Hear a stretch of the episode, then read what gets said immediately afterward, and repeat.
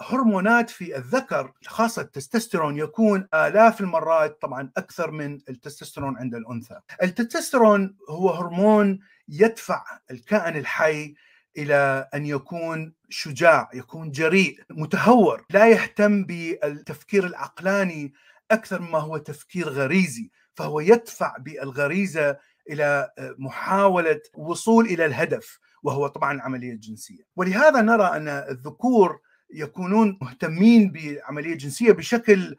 كبير جدا ويفكرون بالعملية الجنسية أكبر بكثير طبعا من الإناث بسبب طبعا وجود نسبة كبيرة من التستوستيرون، الإناث فيهم تستوستيرون وهذا التستوستيرون في الإناث هو الذي أيضا يدفع الرغبة الجنسية عندهم، فالإناث الذين لديهم أقل من المعدل التستوستيرون تكون الرغبة الجنسية عندهم أقل، وطبعا الذين لديهم أكثر تكون الرغبة عندهم أكثر، طبعا نفس الشيء عند الذكور.